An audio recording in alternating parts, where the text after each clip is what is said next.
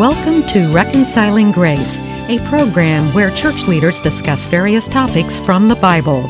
During the discussions, there may or may not always be agreement from every panel member on every point, but there is full agreement on the fact that the way to God the Father is through the reconciling grace of Jesus Christ.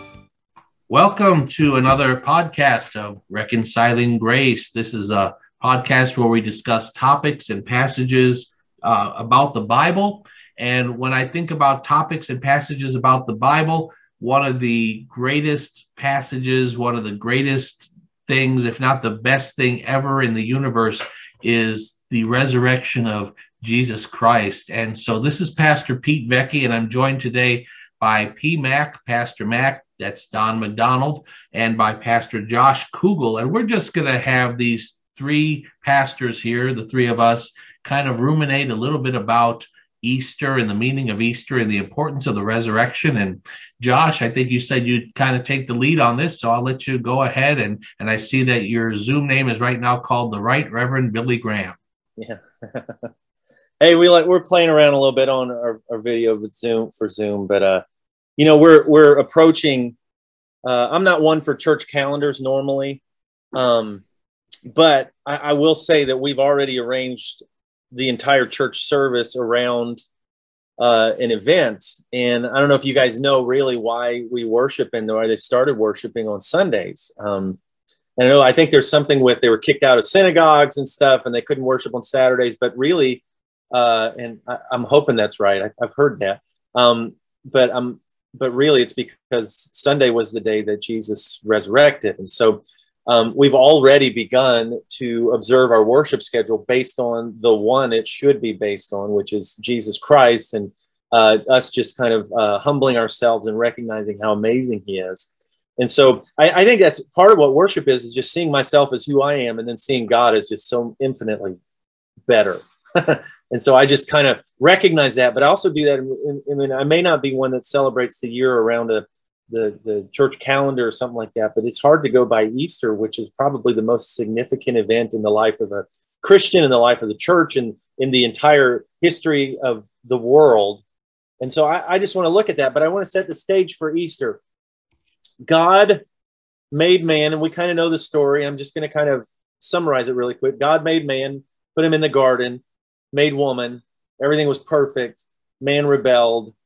Things changed now it's no longer possible for man to know what he was made for, which is to glorify God. So no longer possible for man to be in a right relationship with God. So God, this is the God who made trillions of stars, the God who breathed planets into being, the God who created systems that include not only night and day, but the way molecules cling to each other and create a, a periodic the elements of the periodic table. This is the God who created trees and created uh, water and the systems that cause life, and he, he created animals and all this kind of stuff. The same God that did all that became flesh.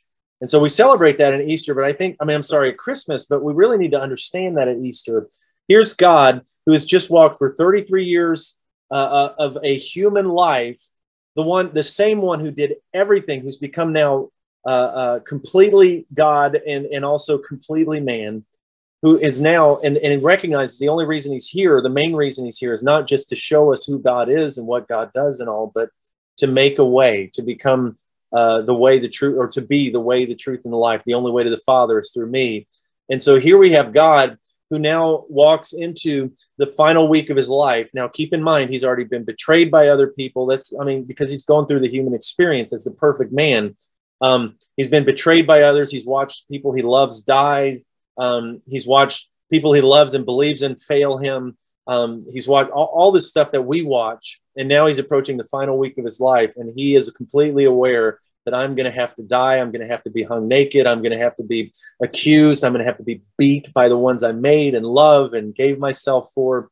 And we walk into Easter, and it's just hard to look at Easter without looking into okay the the cross. And so you guys have anything to say just to recognize about the cross and the the, the tragedy and the the the friends betraying him and all this stuff we're getting to easter but i just think it's hard to talk about the resurrection without talking about the path that led to easter and i want to just start with Golgotha. I want to start with the cross. I want to start with the the beauty of, and it's not really the beauty, man. I mean, but God Himself became man and was hung in front of His mother, His friends, uh, the people He. I, I just there there are very few words that would even get to the magnificence of it, but the the awness of it and the tragedy of I, I don't know. What do you guys have to say? I I just find myself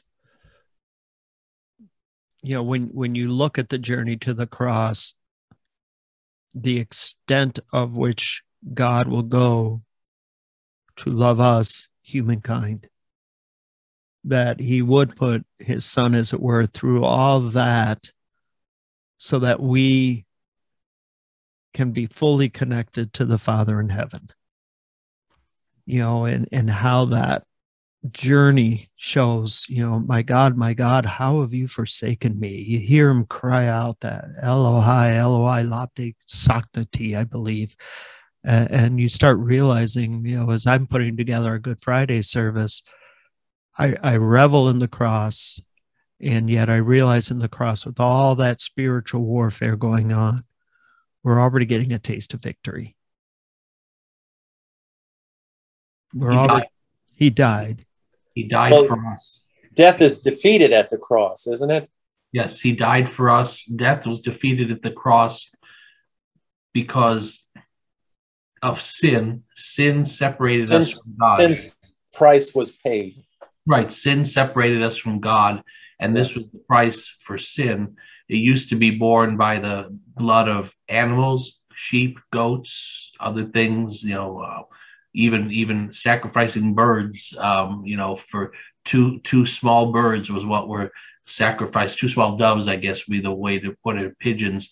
Um, when Jesus was um, dedicated on the eighth day at the temple after he was born. Um, What the Bible says, the wages of sin.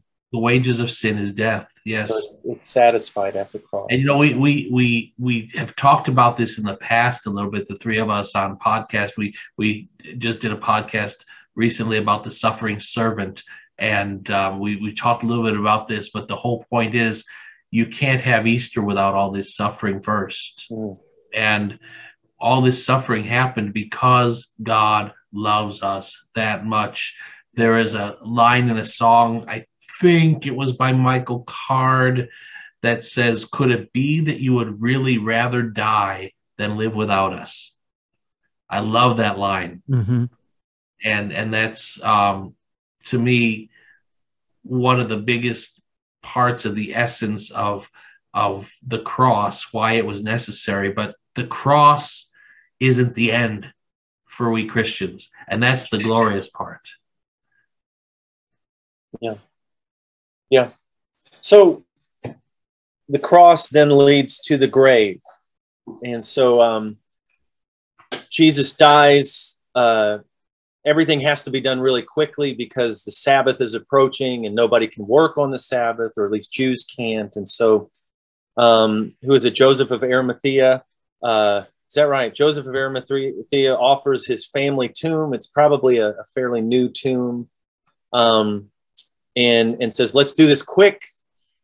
Uh, they take care of the body. They apply the ointments and spices and wrap and everything as quickly as they can, and they put him in the tomb. And then Sabbath comes. Um, um, it, although I know there are different, uh, uh, there are different impressions about what day of the week it happened on, that kind of thing. Um, but just just kind of uh, going with it, the, the more traditional one, I think. Sabbath comes. Um, the people who are closest to Jesus know that he's died. What is it like for the and this is just we're speculating because we know how they responded after the resurrection and all but what is it like for the people who have put the last three years of their hopes and dreams into jesus christ to watch him die to be laid in the ground and it be sabbath day? Well, I, I want to take a step back, if I may be so bold, Josh. yeah The intentionality of scripture through this whole thing is so beautiful in the light of how do we know Jesus died? We know it because he was buried. Yeah. His I body also know it because he was stabbed in the in the in the side. in the side. You know, Yeah. the, the intentionality of Jesus's death, you know, because you know, we we hear the counter argumentation every once in a while. Well, he he was only phased by it and he just passed out. And you know, he wasn't he didn't die. And it's like, listen, scripture says he was buried. Scripture says his side was pierced to prove he was dead. And and I think you know when, when you look at the intentionality of that journey to the empty tomb he definitely died so that we are made whole in the presence of god. Our sins are washed away you know um, and and i think that's the beauty of scripture. I challenge you as you as you listen to this podcast open up your bibles. Look how intentional the authors were through the leading of the holy spirit to say he definitely died, but he definitely rose. You know, I sort of wanted to take a step back on that. And me being old and having dementia. What was your question, Josh? Uh, so, so the question is, um, you're the disciples, you're the people closest to him, maybe even his mom, uh, Mary Magdalene. You're, and you've just watched the one you've put um, for his mom. This is one she's put 33 years of her life into, plus the, the pregnancy and everything. You've just watched the one you put all your hopes and dreams in, and you obviously, at least most of them, I don't think think that he's going to be bodily resurrected. What are you thinking at that point? How, how do you? I mean, some of them go back to jobs. Uh, Thomas, we know how he reacts. And What are you thinking when Jesus dies? It's Sabbath day. It's the day to worship God, and your Savior supposedly uh, has now. It's ended. It's over. life was different for each person, I think. If you're one of the 12 or one of the 11, because Judas killed himself, um, if you're one of the 11, you have just invested three years at least of your life in following this person whom you thought was going to be the one. And as much as Jesus tried to tell them ahead of time, look, I'm going to be handed over and killed. They didn't seem to grasp it. And so I don't know if some of them maybe had this little inkling that, well, maybe I got this inkling of hope because he said something about rising from the dead.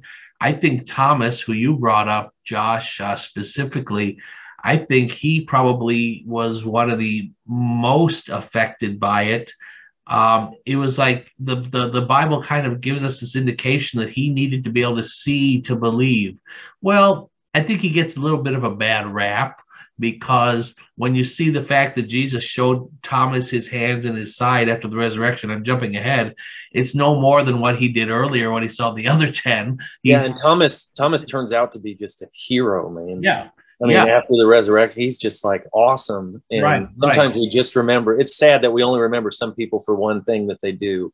Exactly, and, that, yeah. and that's what I was getting at. But I think you know his world was turned upside down. What you you asked what what was going on Sabbath or whatever. Why wasn't he with the other ten when Jesus appeared that first time? You know that's that's a good question. Was he off moping, or maybe he had just gone out to get food for the rest of them? You know, it's like, hey, I'm on a McDonald's run now. What do you guys want? Hey, Jesus came while I was gone. I don't imagine it's that way, but um, you know, who who knows why he wasn't there? But there there was this this you know they were totally wiped out from this they they didn't know what to do they were despondent yet at the same time they were all together which makes me think that maybe they had some hope because they were together even though Jesus was gone you know and again why was Thomas not there Did- was it just a matter of timing bad timing that he was gone or had he not joined them again we don't really know it doesn't really say And of course, they did hear him say, Hey, in three days, I will rebuild this temple. Right. But What again, they didn't understand it. Yeah, we think on this side of it, with all we have, we think, how could he have been more clear? But for whatever reason, they just I don't know if it's just being there and it looks different. You know, hindsight is twenty twenty. Um, what is an Israelite's concept of Messiah? Mm-hmm. Is yeah. a military picture. It is a one who restores Israel physically into existence as a nation. You know, uh, and and you know when I when whenever I preach Palm Sunday, it's sort of like, hey, he came in on a donkey and a colt, and he came in in a way that people least expected. Yeah. Because in Zechariah, it's all about the coming of, you know, the one that brings peace, the one yeah. that brings, you know, shalom peace. I love shalom. I probably have worn out my people on shalom for 28 years, but it's a shalom peace that God's presence is there. That's what gives you that peace. And that's what he ushers in. So, you know, the expect, even John, the Baptist, I've, I've spent some time on John this particular Lent season. Even as he's getting ready to be beheaded, he's going, Hey, did I get it right? Jesus, what are you doing? Are, are, are you really the one? Did, yeah. I, did I baptize you right? You know, eh, eh, are you the one? You know, and so I, I think there would be a season of sitting together going, okay, A, what just happened? B, he's gone. C, how do we work through this? Mm-hmm. And we we have two thousand years of history to look back on. You know, we accept the resurrection oh, yeah. Yeah. We they when when when Jesus was resurrected, it hadn't happened before. Yeah. So before they they saw the resurrected Jesus, well, they had seen Lazarus get raised. They had yeah. seen the the daughter of Jairus get raised. They had seen the the um, son of the widow at Nain get raised, but the guy who raised all of them was now dead himself. Yeah. You know, well, and they and obviously they were brought back to life, and their bodies were decaying again. so right. death had not been beaten. It, it right, been, right. But I'm saying given a temporary. Uh, right, but what I'm getting is that from the perspective of these disciples, the yeah. day on the oh, Sabbath yeah. before Easter, I'm saying what were they thinking? Because the only one they'd ever seen this happen with was now gone. Now, I guess it's possible that when Jesus sent them out two by two, that maybe some of them did some miracles. Maybe some of them actually, you know, were able to resurrect people. The Bible doesn't say for sure one way or the other that they did or didn't, but yeah. still, Jesus was the reason for it all. And that's what I was just getting at is from yeah. their perspective on that Saturday before Easter Sunday, the first Easter Sunday, I think that they had a lot of questions. They were despondent. They they just did not know what to do. All right. So before we get to Resurrection Sunday, I'm going to take a, a sidestep just really quick. Um, there's a lot of bad theology, I think, that comes from music and and movies and what we say about things. I think one of the ones that that I find a lot of people in church have is uh, when Jesus was on the cross, the Father turned away, and it was kind of like uh, he he he disowned him or separated himself from him or or left him to do it on his own. And we know about God that God is three, you know, one one God in three persons, and it's completely physical. You know, I don't want to say physically. It's just it's it's utterly ridiculous to think that God and Jesus are separate at any point. And so, I but the next thing we get into is is is what happened where Jesus was that day, the, the time between his death and resurrection. And we may not want to spend a lot of time here, but some people have this impression that he went into hell. Why is that? It's because uh, one of the great creeds of the church says so, right? Um, some other people have an impression that Jesus was just dead, that death was defeated at the moment that he died, paying the price of death, and then rose again. Some at obviously in heaven. Where what happened? Or do we want to skip this question? Well, I'm trying to. No, I'm trying to. Don's laughing. So uh, I'm trying to recall the scripture um, where it says. I'm trying to. I, I remember the scripture, but I can't remember the the. I uh, feel like this is a senior oral question. Yeah, I, I, can't. Be a minister. I can't recall the reference to it, but the Bible does say that he went and preached to the spirits. Yeah. Hades, and I think that that's where some people get the the understanding of this is you know where he went and preached to the spirits in hell um, who had already died before the um, crucifixion. I have another idea that I think may have happened. Um, now, maybe this did happen while you know on on on that uh, on that uh, day before Easter. But you know, I, I tend to think that Jesus had gone through all of this stuff, and you know what he did on the Sabbath? He rested. Mm-hmm. I'm not joking when I say that because yeah. I mean, you know, he went through a whole lot, and it's like the Sabbath was a day of rest, and he rested, and then on the on the next day, as soon as that first glimmer of light came up over the horizon, that was the third day that started as soon as that third day started because understand that they they they counted from day one was friday day two was saturday three day three was sunday. That's where they get three days. They didn't count the way that we do in the united states. And in fact using the same understanding. That's where the Beatles got their song eight days a week. They weren't trying to be silly, but they count a week as eight days. At least that's how it was in, in England at that time. That was the way that the biblical people counted days. You counted the day you were on, and then tomorrow was day two. So it's okay. like, so that's where they get three days. But anyway, um, I think that Jesus rested on the Sabbath as well. Mm-hmm. Okay. I find it interesting that if we're really honest, it's it's not totally clear where Jesus was when he died. Uh, you know, we we can prove one way or another, but you know, when, whenever I think about that day, it, it it reminds us that on that day we have to examine that Saturday we examine who we are in Christ because there is that wonderment of why he's in the grave for us. There is that wonderment of that journey, you know, whether, you know, on the third day, you know, he rose again from the dead. But in the meanwhile, and and it was so ironic, Josh, in a way, I, I was I remember a lecture from Dr. Wayne Grudem from Trinity where I did my seminary work and he made it real clear. He doesn't say he ascended in the you know into hades. He will never say that part of the apostles creed. Yeah yeah. Because he feels it's not it, it really didn't happen. And what he used to always say is is that he resided in the grave in his death to prove the reality that he died but it didn't stop there. Yeah. Yeah i almost wonder too you you said he he was buried.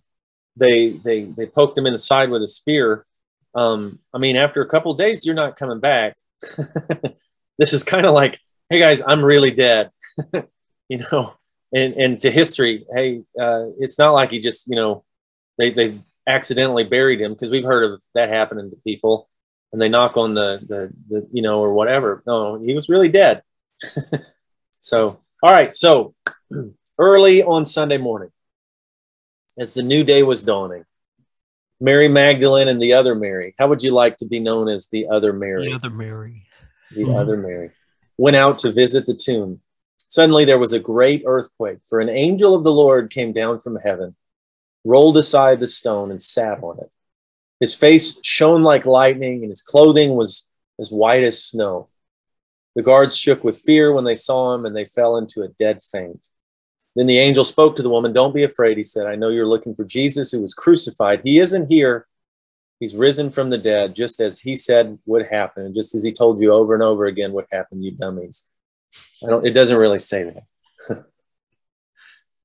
but it's easy from my perspective to say, why didn't they? You know, we've already covered it.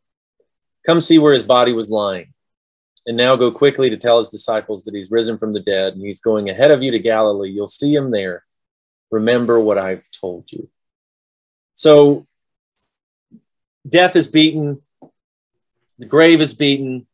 We now know as the firstborn among many that we don't have to fear death, which changes everything about the Christian. Before we talk about this, for you guys, does it change the way you live knowing that you don't have to fear death and that you're going to live forever because you have a relationship with Jesus? Hmm. I I need to take a step back with, and if you're a regular listener to this podcast, you're keenly aware that I've been deeply touched by the passing of my brother of ALS in August. But he wasn't afraid to die. And, and a lot of it was because he knew Jesus had already paved the way for him to live forever in the presence of God in his time. And, and so there was a sense of contentment knowing that even as he passes of ALS at 56, it was like, hey, Don, I'm just going home. And, and I know my Jesus is there and, and I'm comfortable with that reality, you know. And, and I think I, being around the nursing home is just across the way here. And, you know, I'm dear friends with a person who worked in that nursing home for 40 years. And we used to always say you could tell the death of a believer versus a non believer just by how they took the last breath. There was no fear in a believer. It's like, I'm home. So I, I, guess that's the way I would sort of address, you know, that question. The question was, if I'm not mistaken, um, does it influence? Does the resurrection influence the way you live? How I view, how, live. how I live, how I live, but how I view death as well. I think. Yeah, absolutely. And obviously, I think absolutely it does. Um, I I don't want to die anytime soon. I think that's the human part of us. But especially as I get older, and I'm not that old, I'm 60 years old, but you know, goodness. A hundred years ago, as I say, hundred years ago, 60 would have been quite old. Yeah. Um, but you know, I don't have a, a desire to die but at the same time i get faced with the questions that as i get older and as i see more and more people especially those who are maybe 10 20 30 years older than i am dying more regularly um, in my life uh, and i see certain people like for instance when i know that my wife works at a hospital's cancer center um, and seeing how many of those types of people I don't see them, but I hear her, you know, describe how many people are getting treated, not necessarily numbers, but that people are getting treated, and there are certain ones who she just doesn't think are going to make it much longer or whatever. She doesn't give me names, so it's not like she's violating any laws or anything like that. But you know, I can see how that affects her, but it also makes me think about. You know, if I have to face that type of situation, how hard do I want to fight to stay here? You know, I don't know that I will be able to answer that question unless I get put in that situation. But at some point, I think that, you know, if it's if I'm losing a lot of hope that I have much chance of survival, I don't know that I'm going to be asking for, you know, extraordinary efforts to keep me alive in this in this life because yeah. I know that what awaits me is so much better. Well, let me just, just my favorite my favorite quote that I've always heard said around our Sunday school table when we talk about this particular topic is my bags are packed, but I'm not quite ready to go yet. well, I, I, do I do want to say as far as I, I want to tell you about the difference the resurrection makes. At the cross, John, from what we understand, was probably the only one willing to risk his life to be around Jesus, right? That's kind of the understanding we get. They were all they had all watched Jesus for three years. They had probably taken part of many, many, many miracles, even seeing the power of God move through their own bodies and words and everything like that. But they were so scared of death that they fled the scene because they didn't want to be associated with Jesus. Jesus comes back to life, and every one of those disciples lives with such reckless abandon. I don't want to say that in a bad way, but if I die, it doesn't matter because they now know that death cannot take them. They now know that death doesn't have ultimate power over them. So they lived in such a way that history tells us, church tradition tells us, and we have every reason to believe that it's at least probably true. That every single one of them, except John, lived so with so little. I, don't want to say this in the wrong way because I don't want to make it sound reckless because I think they put their hands, their, their lives in the hands of God and just trusted God, but did whatever it took so that and you look at Paul, man. Paul was beaten and all what's the difference between somebody who just believes really strongly and somebody that knows that death is not going to take them? they live like I think if they really believe that and they really passionately believe in what they're doing for Jesus, they live saying things like, you know what? If I die, I die. uh, if I die, it's it's okay. I have to do this because God's called me to do it, whatever it is. And so I, I really think the resurrection made was, was responsible for that difference. Sure. People people went from being timid and scared for their lives to being, oh well, if I die, I die. because I it's not the end. Yeah, that has a lot to do with it. I think that there's several things that happen. I don't think that we can minimize Pentecost either when it yeah. comes to that type of um, that type of way of viewing things. But the resurrection, I, absolutely, they saw him. They didn't just you know yeah. think they saw a spirit. I, I, think one of the best things that I liked uh, of of the resurrection um, accounts was when I think it was Luke. I, I, am not looking at it right in front of me, but whenever he when Jesus asked them for a piece of fish, so he could eat it in front of them.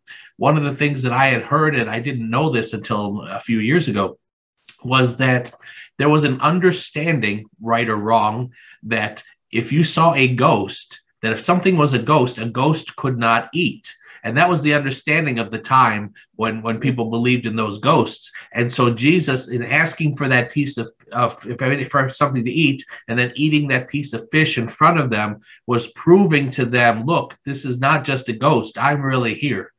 Um now again did Jesus believe that a ghost couldn't eat? I'm not saying that, but what he was doing is he was doing whatever it took to convince them, look, it's really me. And that made such a big difference. Hmm. Yeah. Yeah. They saw with their own eyes that death isn't the end. Um, and, and they also saw that uh, Jesus is the one that did it. So I better trust him. Mm-hmm. yeah. Um, let me, let me ask you this as, as pastors, as uh, theologians, um, I've since changed my name to the Right Reverend Pete Vecchi because you, you, know, you, got that a little off. It's the not quite Right Reverend Pete. But as people who, and that's why Josh is the man. Josh is the man. as as people who uh, have the trust of others to talk about this kind of stuff, often at least, have the trust of others. How can people find amazement in the resurrection after so many years of celebrating it every year? Because you, you guys know this, things get old. You do the same thing over and over again. It turns to repetition. Um, jesus obviously these women had seen jesus die. These disciples had seen jesus die. Now the women are confronted with an angel the the dead have come to life the one that they had given their entire lives to that they thought they had lost is now back um, for them it's easy to find awe in this but I've been in church all my life. Every year we go to church on Easter. Every year the pastor's there trying to pump us up. You should be excited about Easter. You should be. How, how do we avoid the problem of repetition with the, especially with the church calendar, but especially this day? How do we avoid the problem of getting used to something? And you know, I want to put on top of that. Imagine being in the same church for 27 years, hearing the same voice for 27 years for Easter, you know, and because eh, I've asked myself personally that question, you know, because we, if we're honest as preachers, we all have what I call the holy rhythm. We all see one thing in a certain way and we try to flavor it one year with ginger and the next year with a little bit more garlic and the ne- you know there's that seasoning and and uh, ironically in January that's the exact question I asked myself Josh hmm. How do I as it were have a time of revival and refreshment for Danforth Church and and one of the things that I did is I went back to John and just basically worked through John 1 did John 5 of this is who Jesus is. Hmm. Get back to the basics. Revel in the basics that he's the word. Revel in the basics that he is the light. Revel in the basics that he is the Lamb of God that takes away the sin of the world. you know, and and watch Jesus move in your life, holding on to the basics. Because sometimes we get so caught up in what I call the nuances of the faith that we forget the basics. Yeah. And and so I've been more in the realm of revel in the basics of who Jesus is, recommit yourself to that Jesus. And and you know, Good Friday, I'll do probably suffering servant like we did here. And then we're just going to revel in his resurrection and really understand you know his resurrection's our resurrection you know and and really enjoy that. And i think we will be doing it through music um, quite a bit of it this this time out. Um, so yeah i guess that's sort of where where i'm at i i want to get back to the basics and really just see who jesus is in his pureness I think that everything has a tendency to get old. I don't care what it is, the resurrection, Christmas, you know, anything has a tendency to get old if you just repeat it all the time. However, I think the key is to make sure that each person, in as much as we can do it as pastors, it's it's not really our responsibility except to provide the opportunity, but each person has to be responsible to make sure to have his or her own true encounter with Jesus Christ because I can't live on another person's faith. I have to live on the faith that God gives me. Um, Tony Evans, it was Dr. Tony Evans, um, and I think I may have used this before. Um, said something, and I may be paraphrasing because I might not be saying it exactly right. He said, To our forefathers, Christianity was an experience. To our fathers, Christianity was an inheritance. To us, Christianity is a convenience. To our children, Christianity is a nuisance. And I think when we look at that kind of stuff with the resurrection, if we just kind of play it off, um, you know, by the time you get to the third, fourth generation, it's not as meaningful. But I have to remember that I need to experience Jesus Christ. And if I experience Jesus Christ, then his resurrection becomes all that more meaningful to me. So, this is about where we are. Josh, did you have anything else you wanted to add to that? Or? No. Um, we're having an egg hunt next week, so that's really the yeah no, I, I, tell I, I have to tell our church this too because we get lost in our culture that the, the main reason we do that kind of stuff is because we believe so strongly in the resurrected jesus and how he can change a life that we will even use connections with our culture to introduce them to him.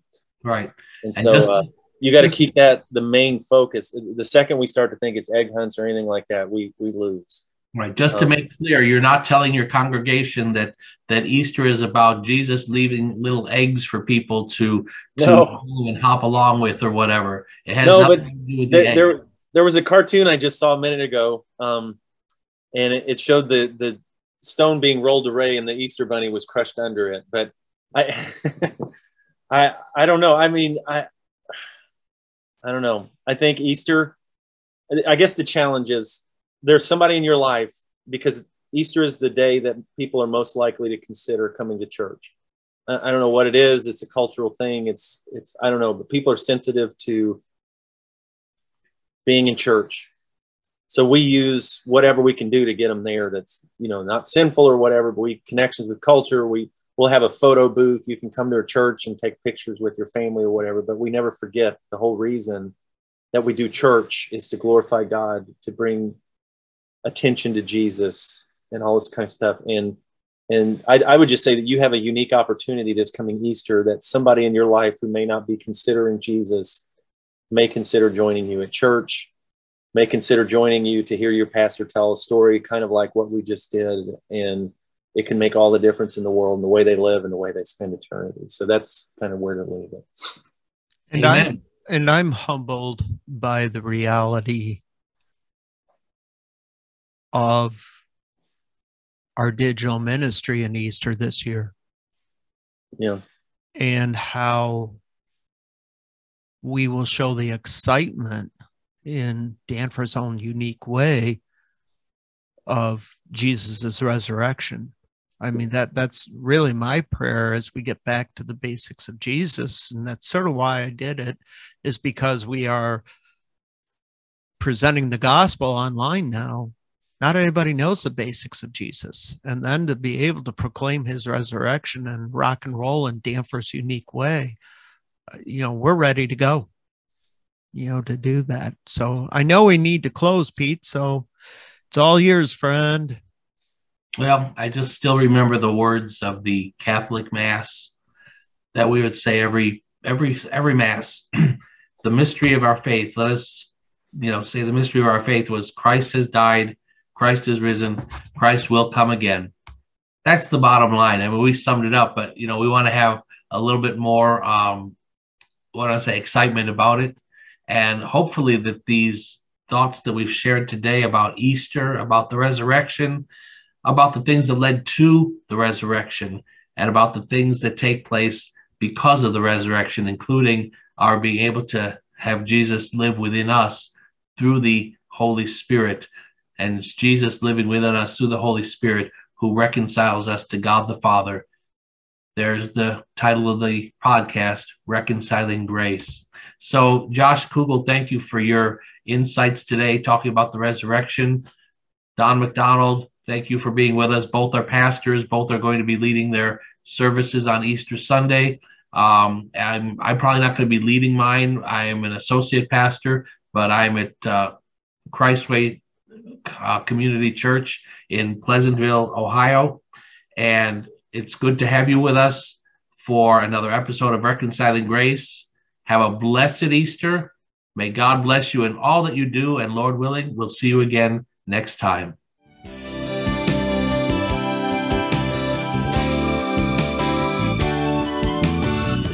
This has been Reconciling Grace.